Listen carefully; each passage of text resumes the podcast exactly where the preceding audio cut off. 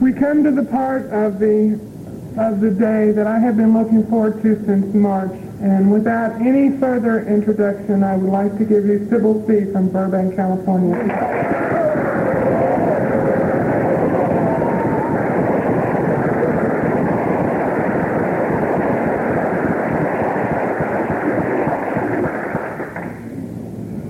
Hi, everybody.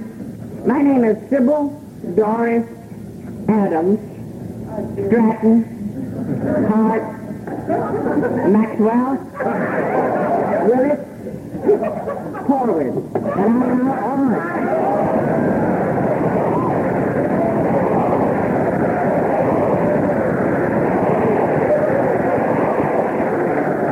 Well, I had to get married 5 times in order to find the right one. I wanted to find a sober member of Alcoholics Anonymous, and he is. His name is Bob Corman, and he's at home taking care of our menagerie. We love animals, and we finally overdid it a little bit. Can't help it. Little kittens came along. We took them. We were going to give them away. Nobody would keep them. We started out with 4 dogs. 2 died of old age, and we have 2 are on the threshold of going from old age. And the last time I came home from a trip, or I was leaving for the airport, 2 little black kittens walked up on the porch. And I said, "Oh, Bob, take those kittens when you get back home from the airport and do something with them, but don't let them get put away or killed or anything, but give them away." So I called him up on the phone that night from the hotel, and I said, "What about those little black kittens?" He said, "Honey, they're sleeping in the bathtub." He put a blanket down there. They're still there. They're still there. I call them Quattro and Cinco because they're cat number 4 and cat number 5. I want to tell you about Cincinnati. I have never seen such a beautiful city from the air and after I got on the ground, and it is gorgeous. I had no idea.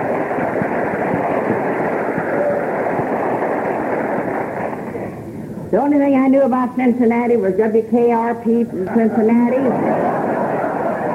which for some strange reason is no longer on the air except in reruns, and we watched it the night before we left. We wished they'd started up again. It was just a charming thing to see. And I want to get a good look at the skyline of Cincinnati before I go and see if it's like that one. That's the lead-in to that former piece on TV. And also, I've got to go across that famous bridge. Bob told me not to come back until I saw the Ohio River and saw that bridge that famous man made, the one that did the Brooklyn Bridge. And he knows everything about Cincinnati. He just told me all about it. He's never been here, but he knows a lot. I'm going to go home and talk it up about moving here. I never want to go back, I'll tell you for sure. It's delightful, and so are you. And you've been so good to me, I just can't stand it. I just can't hardly stand it because I've never been anywhere where I've met such love and hospitality. And it's just a joyous occasion for me. Thank you very much for letting me come here this morning and be standing up here when I'd a lot rather be sitting down there listening to all of you, and that's a fact, really and truly. I can't get enough of Alcoholics Anonymous. As Bob often says, he says, "I'm having a love affair with Alcoholics Anonymous." That's the way I feel about it. From the day that I read about it in the Saturday Evening Post on March 1st, 1941, drunk, hungover, sad, sick, a little baby at home. I'd been missing. I'd been in my car driving, wound up in San Francisco, didn't know how I got there. I was too sick to drive the car back, and I picked up a hitchhiker, and he drove the car back.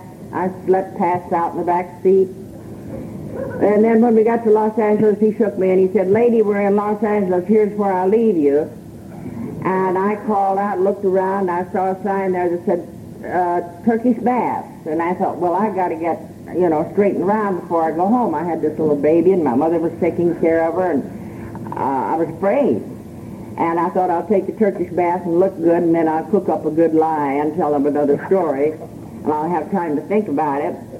And I thought, but I can't think now, so in order not to think, I'll have to read something. And the newsstand was right there where I was standing, thinking this all over. And it had laid out papers and magazines, and I picked up the first one that was laying there, and it was a Saturday Evening Post, dated March 1st, 1941, by Jack Alexander, that magnificent piece that got so many people sober. After the Turkish bath, I was too sick to read the article, but I looked at the pictures. It showed a man being placed in an ambulance, and then he was on a stretcher, and they were putting him in an ambulance. And I could see that ambulance. I couldn't see a big sign with the big red A's on it, but I thought it would have them. I thought that's what it would be. I thought it was an AA hospital. I was so hungover. And I thought, oh, that man's real sick. He's worse than I am. They're going to put him in that AA hospital. Now, that's all I got out of that article. But it was enough for me because I had read about it in 1939. And a little piece in the Liberty Magazine, now defunct. The piece was by Fulton Ousler, and it was called Alcoholics and God. And I was a mess, and I should have responded then, and meant to, like a lot of us do when we read about it. Oh, I got to do that right now. I'll do that tomorrow. And so it was 2 years later, from 1939 to 1941, that I read about it again in the Saturday Evening Post while I was having that Turkish bath and thinking about some good lies to tell to the family. And I rang the bell and had them bring me all the ingredients to get a letter mailed. When I was drinking, and today, it's very hard for me to get all four things. I think it's four. An envelope, a stamp, and a pencil, and paper. I find two, and oftentimes three. But I found letters there at home the other day that I wrote to my brother, a surviving brother who lived in Dallas, Texas, that I wrote 2 or 3 months ago, because I didn't have any stamps or didn't have whatever it took.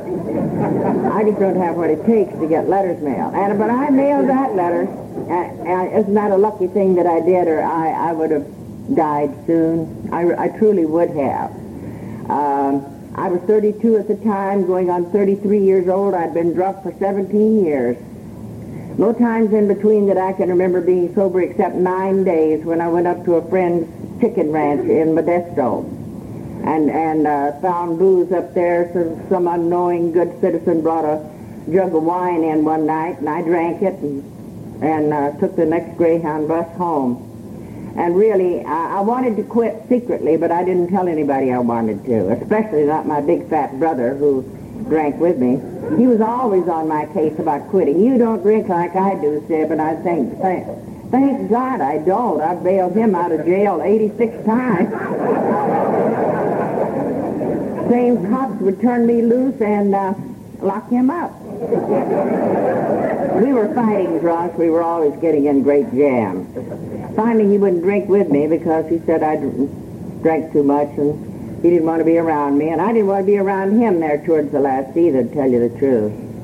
But what a wonderful thing it was that I followed through at the Turkish bath and wrote this pitiful little letter. I don't remember what it said or anything. I didn't know I'd be here today telling about it. I didn't keep a copy.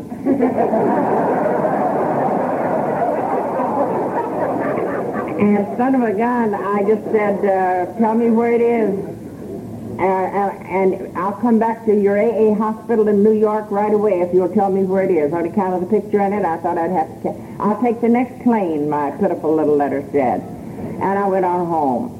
I don't know what happened in the interim, whether I got drunk or stayed sober, but within a few days I got a letter from the New York headquarters, which wasn't very big because Ruth Hock was its secretary, non-alcoholic girl that Bill Wilson, our founder, and Hank Parkhurst had hired years before as their stenographer.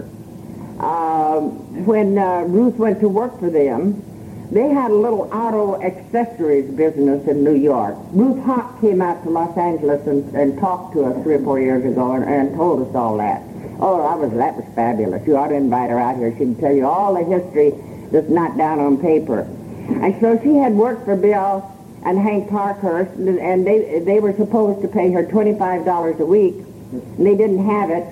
So they got this thing about AA started. They invented AA, and they gave her stock in Alcoholics Anonymous for her salary. And she said, and can you beat it? She says, I lived with my poor old father who was dead, broke, and they tried to sell him some stock. Well, needless to say, that was all short-lived, but there she still sat working for them, and then when a stray letter would come along about AA, she would be the one to answer it, see? And I was so lucky, and she answered mine. And I didn't save that letter either, and that breaks my heart. But I didn't know I was going to get sober. I thought I was going to die. And it said, generally speaking, it said, you don't have to come back to New York to find Alcoholics Anonymous because AA started in California in December of 1939. 4 fellows, drunk, in the county hospital. Got acquainted, got friendly, got sober, and hit the street the same day. And they stood around on one foot and the other. They had the big red book that a woman by the name of Kay Miller, a non-alcoholic from New York, passing through, had left in the alcoholic ward. And they had given it to these fellows. And they read it. And they were impressed. And all discharged the same day, just holding that big red book covered with a red linen cover. I had one. Somebody swiped it. And so they said, now what are we going to do? Are we never going to see each other again? And one fellow said, no, come on over to my house in Pasadena, and we'll just continue what we've been doing, reading to each other out of the big book. And they didn't know anything about AA, so they read the 5th chapter to each other. One of them said, what do we read out of the book? And one of them says, well, they're in there somewhere. It tells us how it works. So let's just start there, because it says how it works. It must tell us something, what to go on, and that's what they did. So they read the 5th chapter to each other, and that became a thing that we do in most places. Some places do not, to open a meeting. And they read that, and they met together until finally there were 4 and 6 and 8, and then here I am getting ripe for AA, and when I come in, there's about a dozen of them. I was told by Ruth to go down to the Elks Temple, and she says, they'll be so glad to see you. They've never had a woman, alcoholic. Oh, that's scary, and that's frightening, and I was timid, and I had developed a nervous twitch, about 6 months before that from drinking and shaking. But the shaking would stop, but the nervous twitch just kept at it, like, I'd look at you and I'd want to impress you, and I could feel it coming, and tears would come in my eyes, and my lip would go, and so horribly embarrassing. It was just awful. And so here I was, trembling and shaking and everything, and getting ready to go to that meeting down mountain. My alcoholic husband, who had been taking care of me and threatening to divorce me and take my baby away from me, he was glad to drive me down there. We drove down there and was to the Elks Temple, and we were directed into a little room that just had a table and chairs, a table the size of one of these, and seated around it were maybe 10 or 12 men. And I sat there with this red turban on that I'd stuck my hair under. My hair was long and thick, and the permanents were rotten in those days, and it was frizzy, and I tucked all my hair up under that. And my bloodshot eyes matched that red turban. Cheeks were bloated, and I had this nervous twitch. So I sat there with my head down. I didn't look up at anybody at all. And finally the man got up at the podium, and oh, he was an elegant man. Blue serge suit and a voice of authority. He was the leader. And by that I mean in those days, if you were the leader, you kept your job until you were thrown out. I wish he had kept it longer. He kept it for 2 years before they got rid of him in a kind of subtle way. His name was Frank Randall. He was my sponsor. No women. And he opened the meeting, and I'm sitting there with my head down, and I heard him say, now, this is a meeting of Alcoholics Anonymous. We're all alcoholics who are here to obtain and maintain our sobriety on an all-time basis with no mental reservations whatsoever. And I thought, what an order. I can't go through it.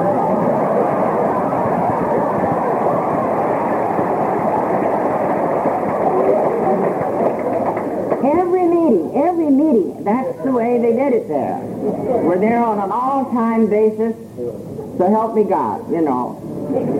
No mental reservations whatsoever. I had plenty of mental reservations. Believe me, I had plenty of mental reservations. I was going to do the best I could. And I just didn't think it could be done. And that was as scary as could be. And then he talked beautifully, and I'm sure he did that night, but I was so scared and so nervous and one thing and another. And then he said, but he made quite long talks before he would get into the business of calling on a few people, and he said, now, as is our custom, before we get into the regular meeting, the women will have to leave. And I looked this way, and I looked that way, and I was the only one, and then immediately my mind worked. I don't know how fast the mind can work, but I figured it out in, say, 4 seconds, that Joel had said to Frank, when you get up there and open the meeting, I don't care how you do it, but get rid of that broad. She looks terrible. Who needs her? Now, do it in as smooth a way as you can. Make up something, but when you open the meeting, get rid of her. And this all went through my mind. And so to me, I was being thrown out, see? So I jumped up and put my hands over my face crying, and I went out the nearest exit to the lobby, wrung my hands and cried and carried on. And my non-alcoholic husband, expensively dressed, looked like a senator, he had more glasses, he'd never had a short beer in his life, he sat there, see, he stayed. They thought he was the drunk. And I lurked around in that lobby and lurked, and my God, the meeting wasn't over for hours because they came from far and wide, one man from Santa Barbara, another one from Hanford, one from San Bernardino, Mel Tricky from Orange County, and the few local boys, and that was it.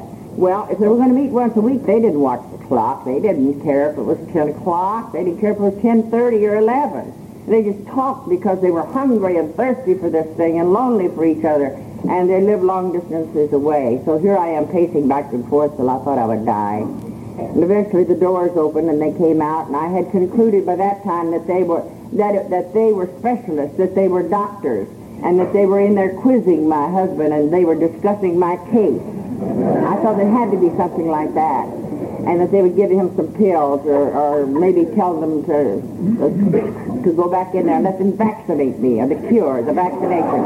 I would have been willing.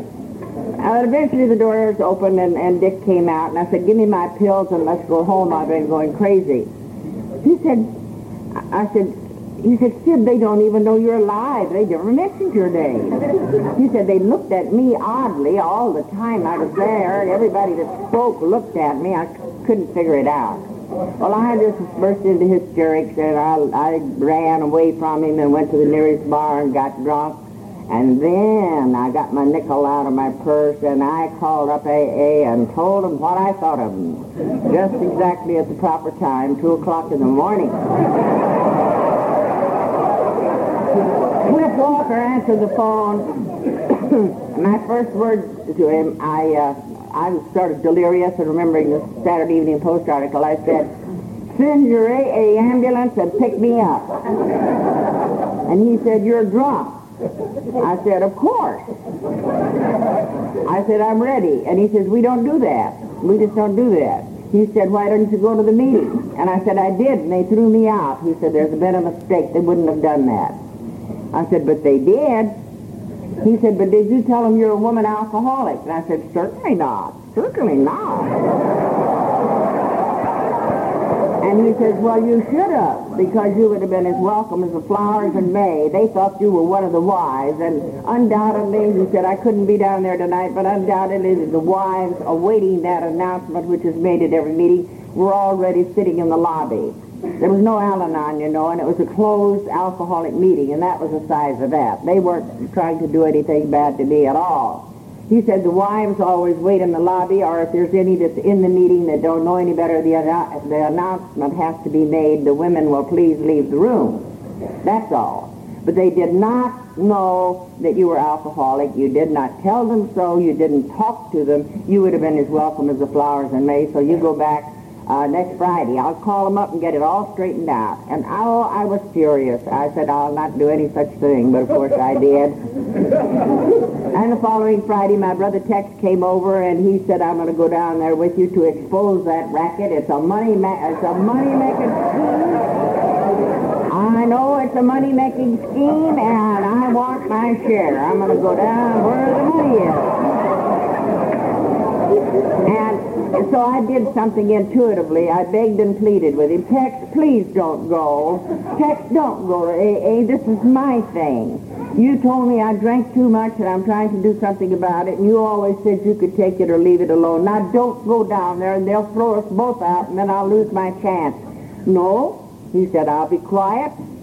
I won't drink. I'll be sober. They won't know the difference that I'm not an alcoholic.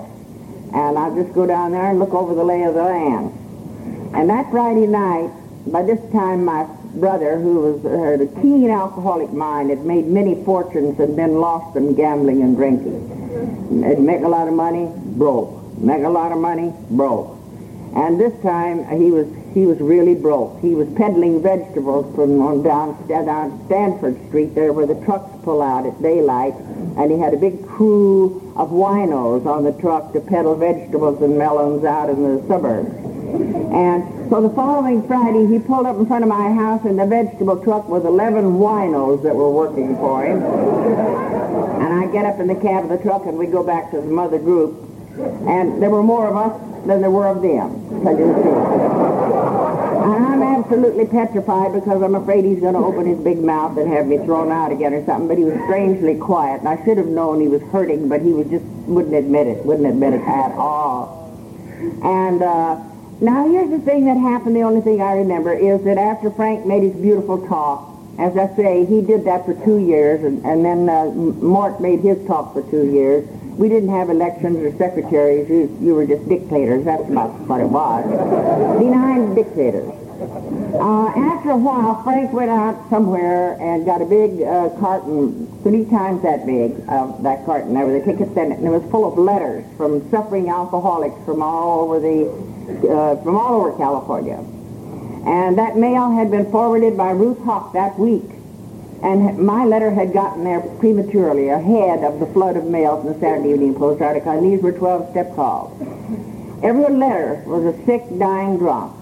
And Frank came back with that carton, and I don't know what's going on at that time, but I'm real interested in watching this pageant. I don't know what's going to happen next. And I heard him say, hear this. Any of you jokers that have been sober 15 minutes, you come on up here and get these 12-step calls and make them, and bring these drunks down here next Friday.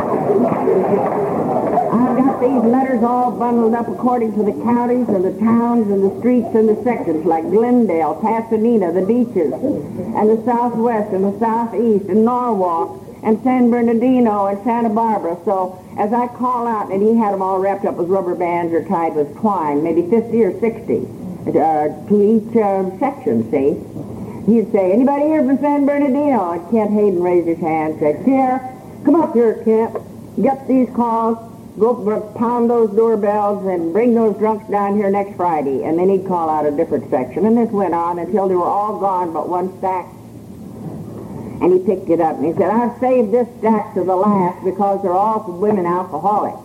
And we've got, as I understand it, we've got a woman alcoholic now. He said, Cliff Walker called me and said she called him up drunk.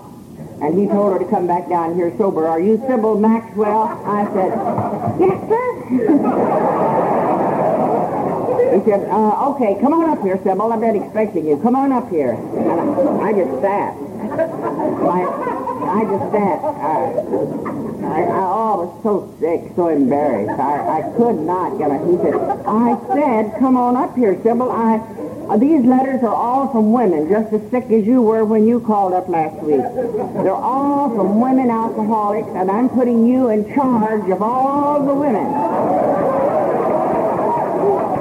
I was all they had. So Sybil's in charge. It rang through my ears. Like this. Well, even more so, besides ringing in my ears, I could see a sign, like a neon sign going on and off, Sybil's in charge. Sybil's in charge.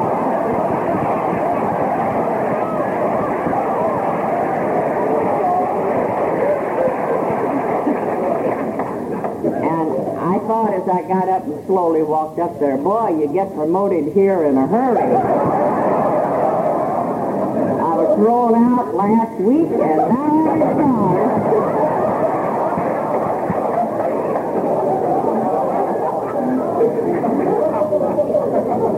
So I sorted those letters out according to the town or the area. My brother Tex came over and he muttered, well, I'm not doing anything today anyway, so I thought that I'd just ride around with you for laughs. Well, that's what we did. We rode around with each other for laughs and for sobriety until he died at the hole in the ground, which he started within a month after he got sober. He went faithfully to those Friday night meetings, drove me down there every Friday. He was very quiet. He didn't raise his hand and humiliate me. He was listening. And I didn't realize how the man had been hurting. He was a marvelous actor about it. And one night he said, you know, Sib, it's kind of ridiculous for us to be going down to Long Beach on Wednesday and meeting in Curly O'Neill's home and then down to the mother group downtown on Friday. I think I'll start a group about halfway so we can have one right in the middle of the week. And he did. He started a hole in the ground in Huntington Park. Well, I'll tell you, the founders downtown, what do you think they did? He was just as innocent as a newborn child when he started that. He just did it for good reasons, you know, to go there and then go there and then go to Long Beach, just natural evolution of the whole thing. But anyway, when we went down there, the week that he started that meeting, the elders or the clique or the committee or whoever you want to call troublemakers,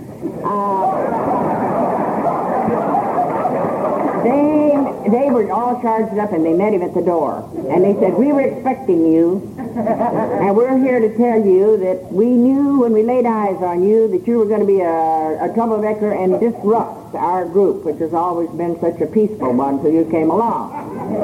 And we hear you've started a new group, and Charlie here, and Max, and Al, and Dick. We have incorporated Alcoholics Anonymous in California, which means no one can start a group without our permission. And we are here to tell you that you will have to fold up that new group you've started because we're not giving you our permission. And so we're incorporated, and that's the way it is. And Tex sat down, he was laughing so hard, and he roared, and he laughed, and he screamed until tears were rolling down his face. He says, you've incorporated AA. He said, I'll lay you 8 to 5. Within 3 months, we'll have groups from here to Orange County and down by the sea. And, of course, he was right. But it took a few months. It really took a few months for everybody to get over viewing with alarm for the good of the cause, as Bill says. We were afraid somebody would rock the boat and hurt things, but that just didn't happen. We were busy running around making 12-step calls, and life was good. I'll tell you how I felt about AA. I was so privileged, so honored. I felt so...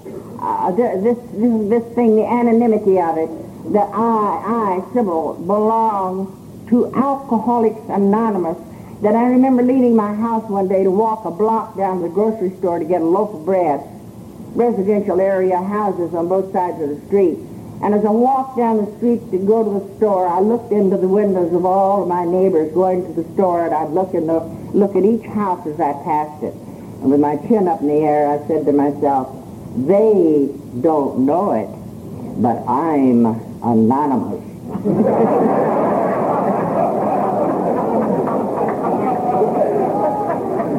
I remember that so well. Yeah. I really, really, really enjoyed it. And I kept waiting for it to wear off, and I'll tell you why, because I always had enthusiasm. Oh, this is it, you know. Like Tex and I and our other brother and his wife, we played bridge night and day, all Saturday nights until Sunday morning, until Sunday noon, and then drink coffee and play more bridge. We wouldn't stop till everybody just fell over. We never did anything in moderation. And nothing. It wouldn't matter what it was. And so I figured that this thing would wear off. I gave it about 3 weeks, and I was afraid, I really was fearful that I'd wake up one morning and think, to hell with it. You know, short beer can't hurt. I know better now. I've heard what they had to say, and And it'll be different this time. And I was afraid that all this was going to happen. But in the meantime, they were really keeping me busy making these calls. And I'd bring those gals in.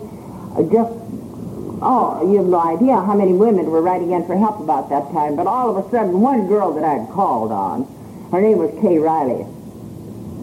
I went down to the Friday night group, and they had made me feel important. They'd given me a little book, and Frank had said, now I want you to list the name of every girl that calls for help, and then I want you to list opposite that, sponsor and sponsee. I want you to put in there her sponsor and who you gave the call to, and then you could see me Fridays and show me your book, and everything ought to just come out right, you know.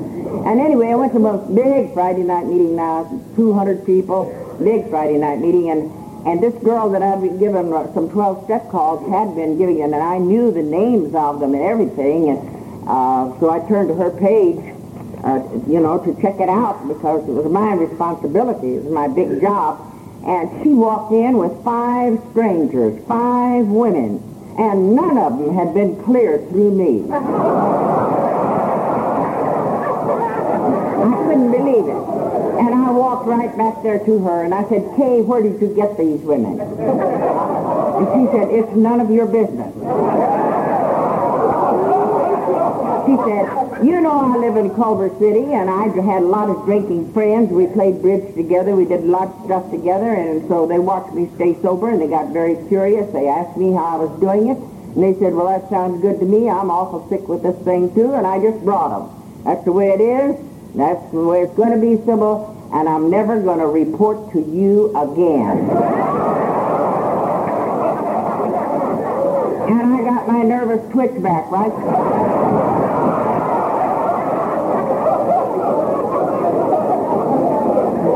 I sure did. So I thought that because, I had the innocence of a small child about this thing, and I was right. I was right. I thought that it would all be peace and happiness and ha, ha, ha, and great merriment, and the dances on Saturday night, and the meetings, and everything would just go along like that. Nothing bad could ever happen. But I found out that wasn't true. And most of them are magnificent when trouble comes. Because, I had the innocence of a small child about this thing, and I was right. I was right. I thought that it would all be peace and happiness and ha, ha, ha, and great merriment, and the dances on Saturday night, and the meetings, and everything would just go along like that. Nothing bad could ever happen. But I found out that wasn't true. And AAs, most of them are magnificent when trouble comes. Bill Wilson once wrote me a letter. He came out to see us several times. He would travel around many places where AA was starting just to see how his program was working. And he enjoyed doing that. And he came out to Los Angeles 3 or 4 times, maybe 5 times. I really don't know. But it was great, just tremendous. And he would correspond with us, and we'd write him for advice and things of that nature. And I saved his letters, especially one that I'll quote to you a little bit later. And this never did wear off with me at all. My enthusiasm never did wear off, and I thought that nothing bad could ever happen. But Tex was my promoter at a wrestling and boxing arena that I own. Now that is strange, isn't it? I was a taxi dancer a brief time. I was a bootlegger with my brother Tex. I was also a legal secretary during the Depression, and working on up to that when I was a real estate broker for many years, and then wound up with this boxing and wrestling arena, and Tex was my promoter in that. And then TV came in, and forget wrestling and boxing. Everybody stayed home, and I had to go through bankruptcy. And I lost my beautiful home and housekeeper, and broke, and had to go get a piddling job as a secretary again. So those are the things that happen in life, whether you're sober or whether you're drunk or just some neighbor down the street. You make money, you lose some, you get some, and it all balances out in the end. And I found out that doesn't make any difference. I take things very hard at the moment, but I get over it very quickly. And you know what? Why? Of course. Because of my AA medicine. Alcoholics Anonymous to me is a medicine. I require large doses of it. My husband, Bob, who is a faithful member of AA, he's been sober 22 years. When I get a little grousing around there, you know, he'll say, honey, you didn't go to your meeting last Sunday, did you? Or Thursday or whatever. And I'll say, no, I didn't. Well, I'm not one to tell you that you need a meeting, but... And that's the way it is. Bill Wilson had an expression when he would come out to see us. He'd say, oh, the people, they just won't stay fixed. In other words, you get them just all lined up real good, in a good spiritual condition, and everything's fine, got the wife back, got probably the job back, but they just won't stay the same. And I think that it depends with me, with my kooky nature, that I stay fixed in proportion to the amount of AA that I have, or go to, or be with, or see, or attend. And Jimmy Burwell, who wrote his contribution to our book was God as we understood him. He was the atheist that gave him so much trouble. And he started the group in Philadelphia. When they were writing the steps, he said, if you're going to put that word God in there, by golly, there may be another guy like me somewhere out in this great big world that doesn't believe in the God of that kind.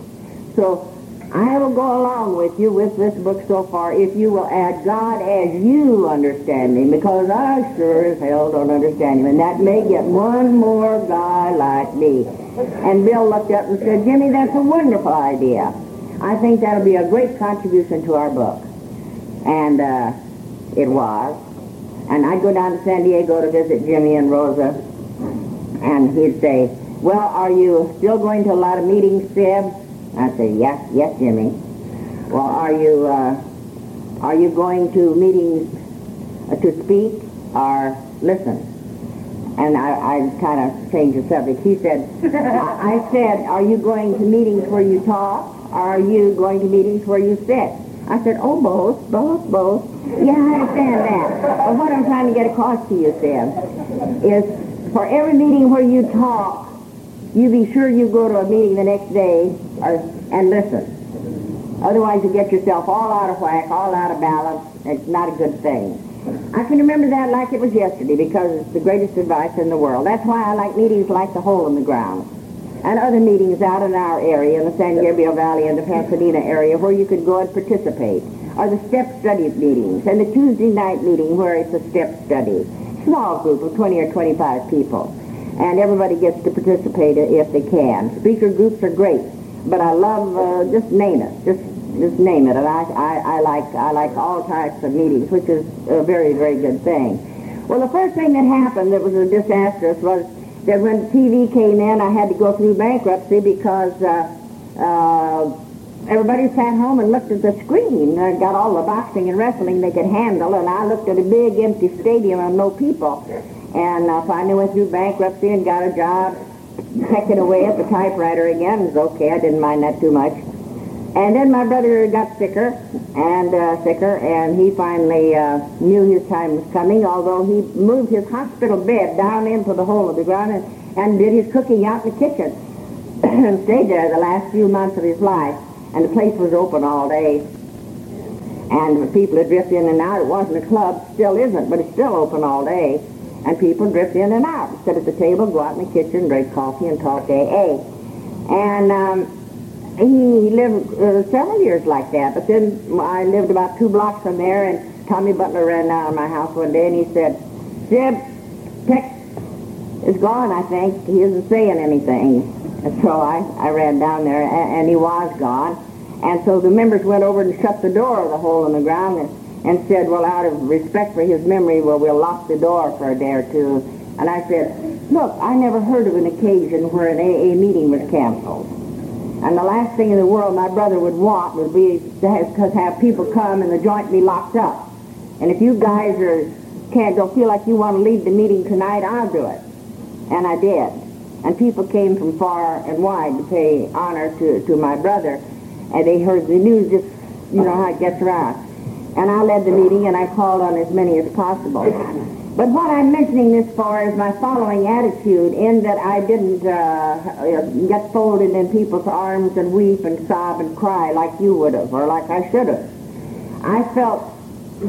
I have never been able to describe this feeling. I just felt like that I had to bear up, I suppose, under the sort of set a good example. Whatever it was, it nearly killed me, because I went on for a couple of weeks like that.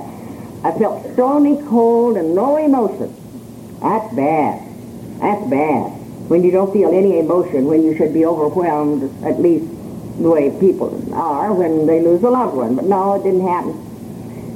And I finally couldn't stand it anymore, and I wrote Bill Wilson, and I explained this condition to him, and he knew Tex well. Tex had visited him up in Bedford Hills, and Tex, and as I told you, Bill had been out here had been out to California to see us, and he answered me immediately, and I treasure that letter. I have copies of it. I Xerox it and give it to friends who need it under a similar condition, because it saved my life and put me back in the land of the living. One part of it, it said, I love Tex well. I do Tex well, and I loved him also, Sib.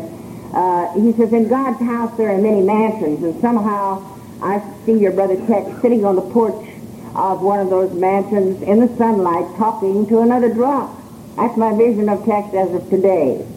And so much for Tex, my dear. But as for you, I will tell you this, that life is but a long day in school. Some of our lessons are hard, and some of our lessons will be easy. And it doesn't matter so much what happens to us here, but it's what we do with the experiences we have. It's the demonstration that counts. And I read that, and I began to get goose pimples, and when I read it over the second time, I began crying, just a flood of tears, and I don't know when I ever stopped. But that was that, and it was a healing type of thing. I didn't part with that letter, and I have read it over and over and over again. It was dated November 1952, and I thought that the thoughts that he expressed helped me so much that if it would help anyone else who might be or expects to be in a similar condition, I'd be happy to Xerox some more copies and mail them to you, because Bill said somewhere in the letter, if you like what I've said, you may share it with anyone who needs it. Well, I liked very much what he had to say to me, because it was just that helpful. I came in AA, and I believe it must have been an awful long time before, I may not be correct in this, Maybe it was a way of life, and it was just became a habit. Before I really became aware of the steps as such. Well, I put it this way: I was doing 12-step work. I was running myself ragged, so that's part of the 12th one. And I had a belief in a higher power. Thankfully, before I came to AA, I had no problem with that. So you could say that was part of some of the steps. And I did admit that I was alcoholic. And so going right through them, I had no quarrel with any of them, and you might say that I took them in that respect, but didn't think of them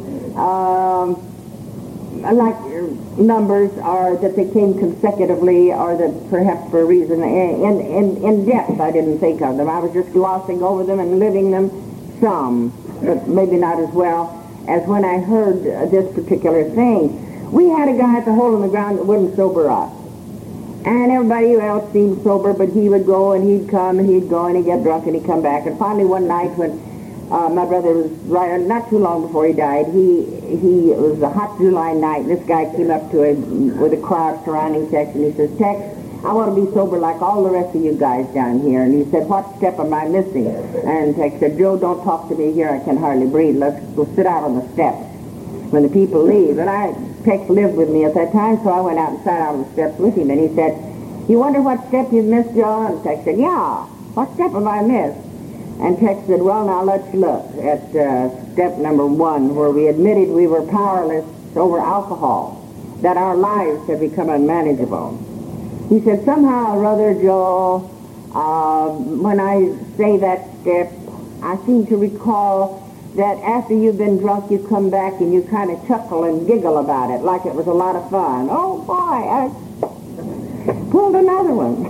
Kind of cute. He said, you're not kind of cute about it, like it didn't hurt you much. So I can't imagine anyone doing that and at the same time admitting that they're powerless over alcohol, that their lives are unmanageable. Am I right? And Tex says, you're right, Tex, thanks a lot. And he got up to go, and Tex got hold of his coat and said, sit down, Joe, we've just started. Because I want to get into this with you. When we're talking about the higher power of God as we understand him down there at the hole in the ground, you'll always scoff at it. And you'll always say that all you need is willpower, and all you need is just to think. And he said, it hasn't been getting the job done. He says, that's step where we came to believe that a power greater than ourselves could restore us to sanity. He said, you are pretty arrogant about that. You have displeased a lot of people by that attitude because you kind of giggle and laugh at it. It ain't funny. And he says, we have come to believe. Some of us came here, we didn't believe at first, and I have told them, and they have heard it from others who told me, nothing is original, that at first I didn't have to believe anything except maybe in the people. They look at them, watch them, see here, they're sitting here sober, and they were in bars drunk, and they were in jails drunk, and now here they are, so that's a power greater than yourself to begin with. Other people that don't want to do that will sometimes think of the book as a power greater than themselves. That's bigger than you are. The people in it, your sponsor, anyone that you want to select can be a power greater than yourself until you're able to latch on to something. And as you stay sober, and as you go to meetings, and as your understanding grows, then down the line somewhere, you'll develop an understanding of some power greater than yourself. So don't turn loose of that now and say it'll never be that way because you just don't know. Just be willing and it will happen. And that puts you in a position to take the third one. We made a decision then to turn our will and our lives over to the care of God as we understood him. So as we understood him for you at this moment, let us just say that it's that you understand our group and you understand the people in it and you understand my sis, Sib, and me, and that we are your friends. And that's in the light of your understanding now, and then it will grow. And all the steps says, and he says, I think you get mixed up on this, Joe, as a lot of other people do. It says, we made a decision. That's all it says, is that we made a decision. He said, it would be like if you came up to me, Joe, and said, hey, Tex, you know what, I made a decision to go to San Francisco next week. And he says, what if I saw you here next Friday at the meeting and you came up to me and you said, hey, Tex, you know what? I've made a decision to go to San Francisco next week. He says, you could do that every week and you'd never get to San Francisco. So he said, that's the way it would be with this step. We made a decision to turn our will and our lives over to the care of God as we understood. You're not going to do it right this minute, but if you follow the rest of these steps, that's will be the road that will lead you there. Don't you see, Joe? He said, just hang in there. Come to the meetings. Don't drink and take it a step at a time in the light of your own understanding. He says, I don't mean you have to take them in order. A lot of people think you have to take them in order. But now the one we'll talk about now is in order because it's the fourth one where we made a searching and fearless moral inventory of ourselves. And you've bragged to us before the meetings and during the coffee hour and everything else that you didn't have to write anything down, that it was all right up here. All right up here. Baloney. It's not. He said, I want to tell you what you can do, Joe, if you want to keep it really simple. Make it easy for you, Joe. You're a special case. Now, you get a stamp, or a little bitty piece of paper that big would be easier to write on, just that big, an inch big, say, and a short stub of a pencil. And you write down one thing on it that's bugging you, and then do something about it, and that's an inventory. And he said you can do that by the hour, or by the day, or by the week, or by the month, or all your life. And you will be taking an inventory. And he said it'll be a lot different than the manuscript that the people here at the hole in the ground bring me. He said some of them are as long as Gone with the Wind.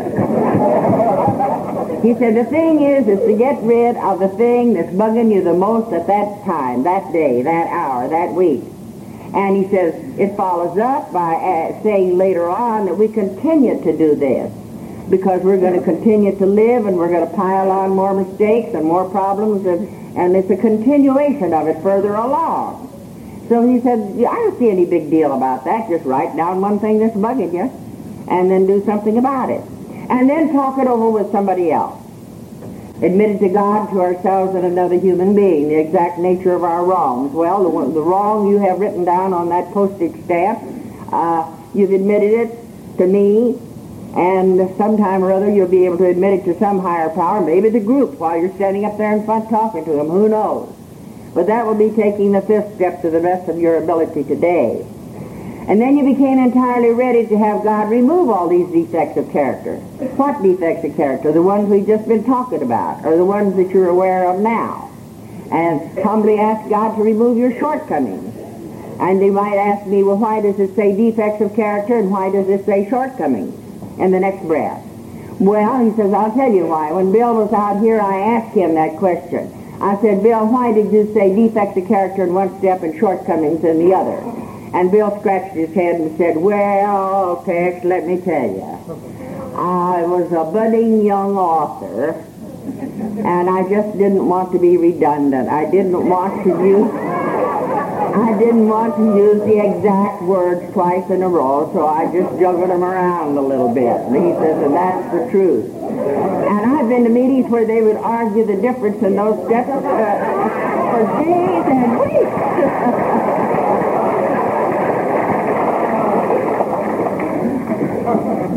Eight, made a list of all the persons we'd harmed and became willing to make amends to them all. He said, that should be easy to do. Just start. You don't have to make a yellow telephone directory out of this to begin with. You've got a lifetime. Write down the name of one person you harmed, go over and say, I'm sorry, I won't do that again. Make direct amends, I just told you, go see the guy, the gal, whoever it is, to those that you can, words that you will not hurt someone else. That's the sense of the ninth step. Make direct amends whenever possible, except when to do so will injure them or some other innocent people. And then I'd already told you that they said we'd continue and continue and continue to take this personal inventory so that when we were wrong, we could promptly admit it and not start letting stuff pile up that we can't handle. Just a matter of simplicity. 11, where we sought through prayer and meditation to whatever, do it for me, gang. Yeah. Wherever possible. Our public relay, that's the 12th step. Let me get into that. Thought through prayer and meditation to improve our conscious contact with God as we understood Him, praying only for knowledge of His will for us and then the power to carry that out. Now, it wouldn't do us a doggone bit of good if you just looked upon it as a long step, too deep, too hard, impossible to do that.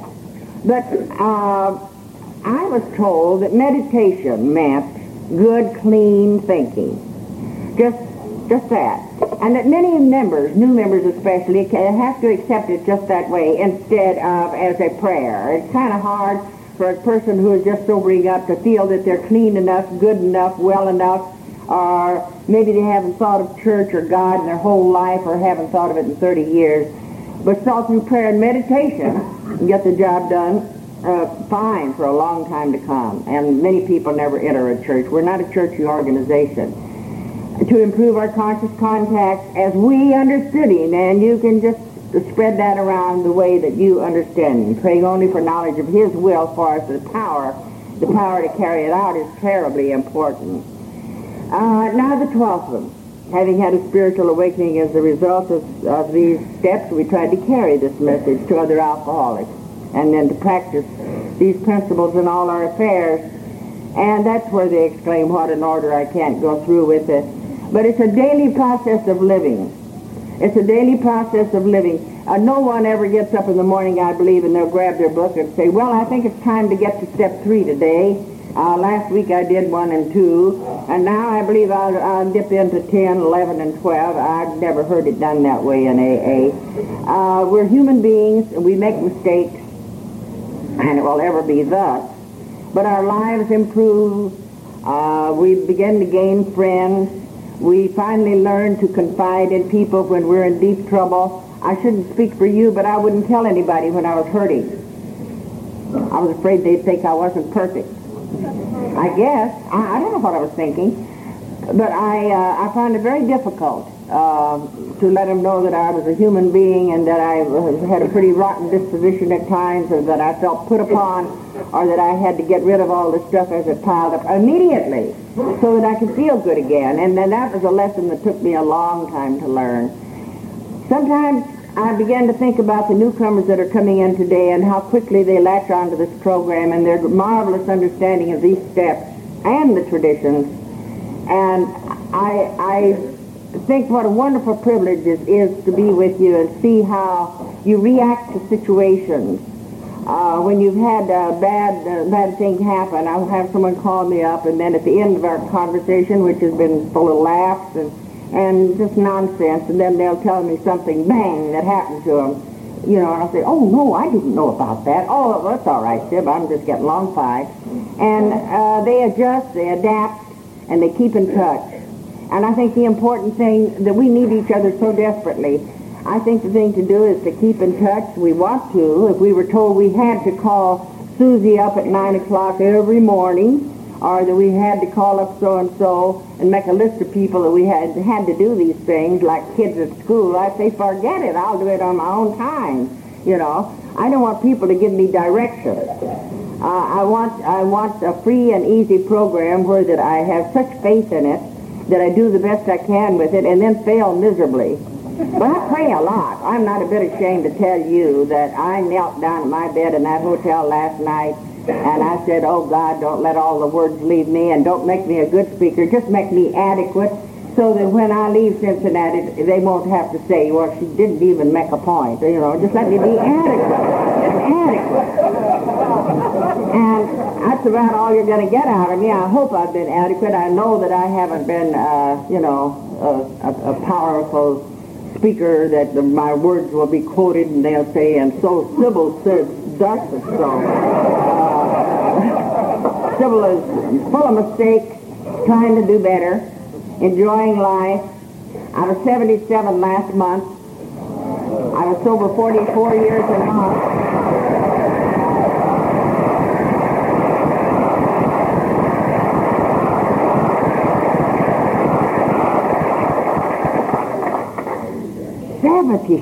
It just hit me. I'm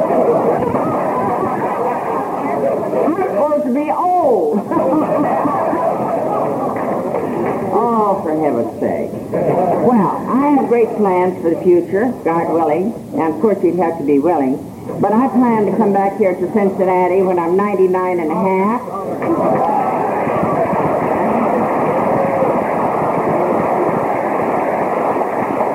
As a newcomer. Because let me tell you what I think. No, I firmly believe this. This program isn't very old. This program itself is new, comparatively speaking, you know. It, as a philosophy, as a way of life, 50 years old. Our book says we know but little. More will be revealed to us. And that's it. That's the way it is now. That's true. So, in that sense, we all of us here today then are like little children in kindergarten, you know. Or another way to put it would be like that we're like little birds, little fledglings, learning to fly. So, as a fledgling, and as your fledgling, learning to fly, may the wings of your happiness never lose a feather. Thank you. God bless you.